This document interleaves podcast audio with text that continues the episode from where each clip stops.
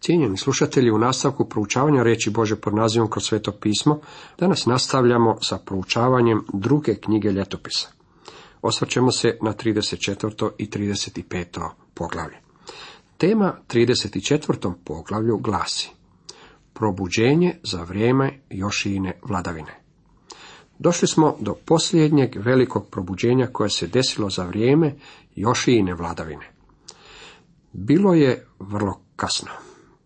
Na satu ovog naroda bilo je pet do dvanaest, a Bog je ipak poslao probuđenje. Ovo je posljednje probuđenje koje se desilo prije nego što je narod bio odveden u sužanjstvo. Juda je došla do samog kraja svoga postojanja i začuđuje nas činjenica da je došlo do probuđenja. Ono je uslijedilo nakon vladavina Manašeja i Amona, dvojice kraljeva koji su narod zakopali u štovanje idola i grijeh. Čini nam se kao da uopće nema nade, međutim nada uvijek postoji. Sveti duh je još uvijek uveren i suvremen i suveren po pitanjima probuđenja. Ne znam hoćemo li u ovo naše doba doživjeti probuđenje ili nećemo. Kad promatramo situaciju u ljudi ljudskim očima, nikako im nije moglo doći probuđenje, no Boži duh je suveren i Bog je mogao djelovati. On može djelovati i danas. U Božoj riječi ne postoji niti jedna izjava koja bi sprečavala tu mogućnost. Jedan čovjek mi je rekao, problem s vama ljudima koji vjerujete u proročanstvo i naglašavate da dolaze teški dani je u tome što u vašem propovjedanju nema mjesta za probuđenje. Ne slažem se s ovom izjavom. Čini mi se da taj čovjek u svojoj nauci ne ostavlja mjesta za probuđenje. Razlog što to tvrdim je u tome da on i njegova grupa pokušavaju sami proizvesti probuđenje. Dragi prijatelji, ne možete ga proizvesti ili izmoliti. Božji duh je suveren. Naša molitva danas trebala bi glasiti, gospodine, učini me po volji Božoj. Naša glavna briga trebala bi biti da naši životi budu ispravni pred gospodinom Bogom. Nećemo nikako moći natjerati Boga da nešto učini kada naši životi nisu ispravni u njegovim očima. Moramo ispraviti vlastite živote pred Bogom. Moramo si postaviti sljedeća pitanja. Jesam li pošten? Jesam li iskren? Jesam li čist? Nema smisla govoriti o probuđenju tako dugo, dok naša srca nisu ispravna pred Bogom. Kada smo u ispravnom odnosu s Bogom, tada možemo svoj pogled uperiti prema svetom duhu, da on počne djelovati na suveren način. I tek tada možemo ga zatražiti da djeluje prema svojoj volji. Sada ćemo iz bližega promotriti Jošijinu vladavinu i vidjeti na koji ga je način Bog veličanstveno upotrebio. U nastavku tema bi glasila reformacija za vrijeme Jošijine vladavine. U prvom i drugom redku ovog 34. poglavlja čitamo. Jošiji je bilo osam godina kad se zakraljio. Kraljevao je 31 godinu u Jeruzalemu. Činio je što je pravo u Jahvinim očima. U svemu je hodio putovima oca Davida, ne skrećući ni desno ni lijevo. I danas se ljudi pitaju što je ispravno, a što je pogrešno. Vrlo često možemo čuti čudne odgovore na ta pitanja. Jošija je činio ono što je pravo u Jahvinim očima. Ispravno je ono što Bog kaže da je ispravno. A za ono što Bog kaže da je neispravno, možete biti sigurni da je uistinu i neispravno. Bog ima nepogrešive kriterije procjene dobra i zla. Sjetite se da je Bog bio onaj koji je razdijelio svjetlost od tame. Vi i ja ne možemo to učiniti. Mi možemo doći u prostoriju, uključiti prekidač i učiniti da tama nestane. Međutim, ne možemo je podijeliti. Ne možemo povući crtu po sredini i reći s ove strane stavljam svetlost, a s ove strane tamo. Bog to može učiniti. I jedino On može reći što je ispravno, a što je neispravno. Treći redak nastavlja. Osme godine kraljevanja, dok još bjaše dječak, počeo je tražiti Boga oca Davida, a dvanaeste je godine stao čistiti Judeju i Jeruzalem od uzvišica, ašera, od rezanih i livenih likova. Osme godine svoje vladavine Jošija je imao 16 godina i tada je počeo tražiti Boga. Duhovni pokret danas je obraćenje Bože riječi u većini započinje kod mladih ljudi. Iako taj pokret nije ograničen samo na njih, oni tvore veliku većinu. Susrećem se sa tim mladim ljudima tijekom mojih konferencija i na brojnim putovanjima širom svijeta. Oni su žarko zainteresirani za Božu riječ. Jošija je imao samo 16 godina kada je počeo tražiti Boga. Kada je započeo provoditi reforme u Judi, imao je samo 20 godina. Kao što možemo vidjeti, probuđenje vodi u reformaciju. Kao što sam to spomenuo već ranije, kada su vam oprošteni gresi, tada ćete pokupiti svoju postelju i otići ćete hodajući. Ako ste u istinu obraćeni, otići ćete daleko od svojih greha. Ako dođe do probuđenja u naše doba, nećemo imati problema sa razvodima ili seksualnom revolucijom. Vidjet ćemo kako dolazi do velikih promjena. Bog to može učiniti i On će to možda i učiniti. Ovaj odjeljak može nam poslužiti kao veliko ohrabrenje. Jošija je bio reformator koji se nije ničega plašio. Nakon što je očistio svoje južno kraljevstvo, Judu, otišao je učiniti reformu i u sjevernom kraljevstvu. U osmom redku čitamo. Osamnaeste godine kraljevanja, očistivši zemlju i dom, posla Asali Jahina, sina Šafana, gradskoga upravitelja Maaseju, Johazovu sina Joaha, tajnika da poprave dom Jahve njegova Boga. Kada je Jošija imao 26 godina, počeo je sa obnovom hrama. Tijekom vladavine Manaša njegovog djeda i vladavine Amona njegovog oca, u hramu je bio načinjen takvih stvari da mu je popravak uistinu bio i potreban. Oni su došli k velikom svećeniku Hilki i predali mu novce donesene u Boži dom, koji bjahu sabrali leviti, čuvari hramskog praga iz ruke Manašeovih i Efraimovih sinova i od sveg Izraelovog ostatka, od svega Judina i Benjaminova plemena, od jeruzalemskih stanovnika. Manaše i Efraim su naravno Izraelova plemena.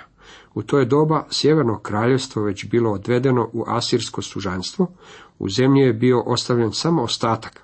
Ova plemena koja neki ljudi nazivaju i izgubljenim plemenima, u ovo doba nikako nisu bila izgubljena, jer su poslali svoj novac za obnovu hrama u Jeruzalemu. Sada, kada je hram bio obnovljen i očišćen, došlo je do iznenađujućeg otkrića. Pronađen Mojsijev zakon. Kad su iznosili novce, donesene u Jahvin dom, našao je svećenik Hilkija knjigu zakona Jahvina dana preko Mojsija. Vidite, u ono doba nije bilo mnogo kopija zakona. Možda su postojale još neke, međutim Božja riječ bila je izgubljena. I progovoriši Hilkija reče tajniku Šafanu, našao sam knjigu zakona u domu Jahvinu. Hilkija dade knjigu Šafanu. Šafan odnese knjigu kralju i izvijesti ga. Tvoje sluge rade sve što im se povjerilo. Možda ćete mi reći, već predosjećamo da voda ide na tvoj mlin. Svakako da je tako. Međutim, tu se ne radi o mome mlinu, već o Božjem mlinu.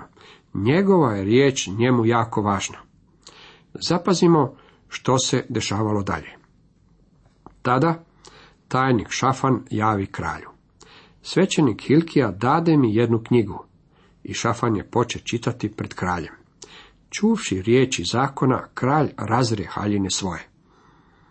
Razje ili trganje odjeće pokazatelj je snažnih čupstva. Zapao je u očaj jer je po prvi puta čuo što poručuje Božja riječ i zbog toga što su se on i njegov narod toliko udaljili od Božjih zapovjedi. I naredi Hilki, Šafanovu sinu Ahikamu, Mikinu sinu Abdonu, tajniku Šafanu i kraljevu sluzi Asiji. Idite i upitajte Jahvu o meni i ostatku Izraela i Judeje zbog ove knjige što je nađena jer je velika Jahvina jarost što se izlila na nas zato što naši očevi nisu čuvali Jahvine riječi, nisu vršili što je pisano u knjizi. Povratak Bože riječi donosi probuđenje. Do probuđenja neće dovesti ništa drugo. Što nije u redu u naše doba? Zašto nismo svjedoci duhovnog probuđenja? Razlog je sasvim jednostavan. Crkva je zanemarila Božu riječ. U crkvama su se isprobala sve moguće metode i ništa se nije desilo. Do probuđenja ne dolazi na taj način. Probuđenje dolazi kada se ljudi okrenu Božoj riječi i kada istražuju što im Bog poručuje. Jošija je bio potresen i želio je znati što će Bog sada poduzeti. Hilkija s kraljevim ljudima ode proročici Huldi, ženi Šaluma, Tokhatova sina, sina Hasre, čuvara odjeće, ona je živjela u Jeruzalemu u Novom gradu. Kad joj to kazaše, ona im reče, ovako veli Jahve, Bog Izraelov, kažite čovjeku koji vas je poslao k meni. Evo i Bože poruke za Jošiju. Ovako veli Jahve. Evo dovešću nesreću na ovaj grad i na njegove stanovnike. Izvršit ću sve kletve zapisane u knjizi što je pročitaše pred judejskim kraljem. Jer su me ostavili i kadili tuđim bogovima, da bi me ljutili svim dijelima ruku svojih. Planut će jarost moja na to mjesto i neće se ugasiti. Bog će poslati sud kao što je i obećao. Međutim, Bog je za Jošiju imao jednu sasvim osobnu poruku. A judejskome kralju, koji vas je poslao po Jahvin savjet, recite ovo. Ovako govori Jahve, Bog Izraelov. Riječi si čuo. Ali kako ti je omekšalo srce, jer si se ponizio pred Bogom, čuvši što sam objavio tome gradu i njegovim stanovnicima, i ponizivši se predamnom, razrosi haljine i plakao, zato sam te uslišio, riječe Jahvina. Evo, sedini ću te s ocem tvojim i s mirom ćeš leći u grob, da ne vidiš svu nesreću koju ću svaliti na ovo mjesto i njegove stanovnike. Oni odnesoše taj odgovor kralju. Bog je naumio suditi ovome narodu. Međutim, do toga neće doći tako dugo dok Jošija bude bio na životu. Tada posla kralj da se saberu sve judejske i jeruzalemske starješine. Kralj se potom pope u dom Jahvin sa svim judejcima, jeruzalemcima, svećenicima, levitima i sa svim narodom od najvećeg do najmanjeg. I pročita im sve riječi knjige Saveza što je nađena u domu Jahvinu.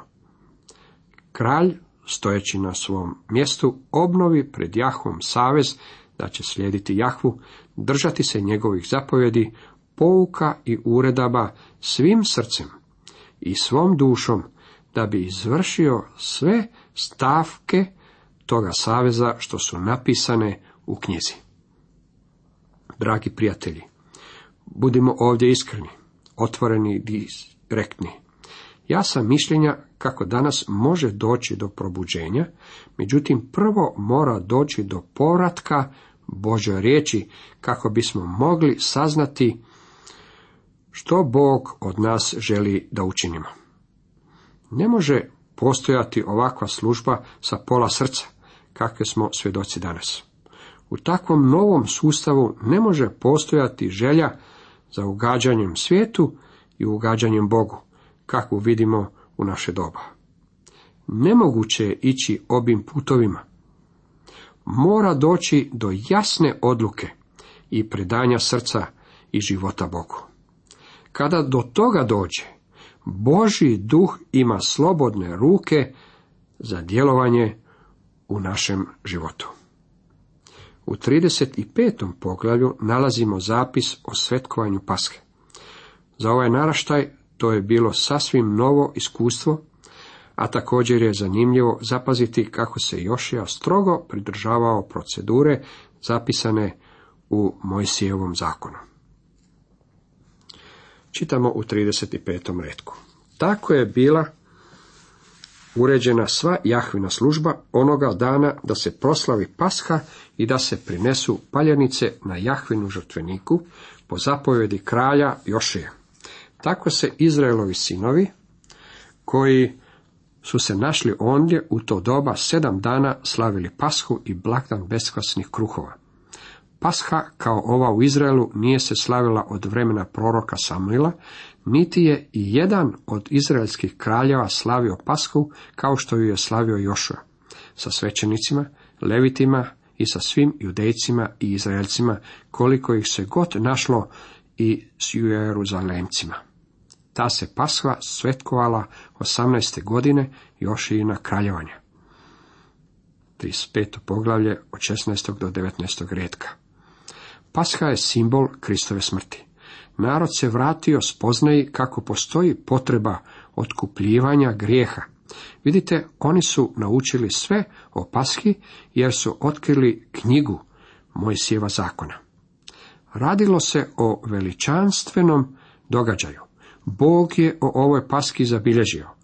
Pasha kao ova u Izraelu nije se slavila od vremena proroka Samuela. Jošija je bio čovjek odgovoran za ovaj veliki povratak Božoj riječi. Sada stižemo i do opisa njegove smrti. Čak i vrlo pobožni ljudi poput judejskoga kralja Jošuje čine pogreške, sva ljudska bića greše. Poslije svega toga, kad je Jošija uredio dom, došao je egipatski kralj Neko da se bije kod karke Miša na Eufratu, a Jošija je izišao predanje. Kralj Neko poslao je Jošuje glasnike i poručio, što ja imam s tobom, judejski kralju? Ne idem ja danas na tebe, nego na dom s kojim sam u ratu i Bog mi je zapovedio da se požurim. Okani se Boga koji je sa mnom da te ne upropastim. Ali Jošua nije odvratio lica od njega, nego se ojunačio da se bije s njim. Ne neko novih riječi iz Božih usta i došao je da se bije na Megdijskom polju. Strelci ustreliše kralja Jošoju, a on reče slugama, izvedite me, jer sam teško ranjen. Sluge ga skinuše s bojnih kola i metnuše u druga kola koja je imao, pa ga odvezoše u Jeruzalem. Ondje je umro i bio sahranjen u grobnici otaca. Sva Judeja s Jeruzalemom plakala je za Jošijom. Jeremija je protužio za Jošujem. I svi pjevači i pjevači se spominju u tužbalicama Jošuju do danas, uveli su ih u običaju u Izraelu i eno su zapisane u tužbalicama. Cijenjeni slušatelji, toliko za danas.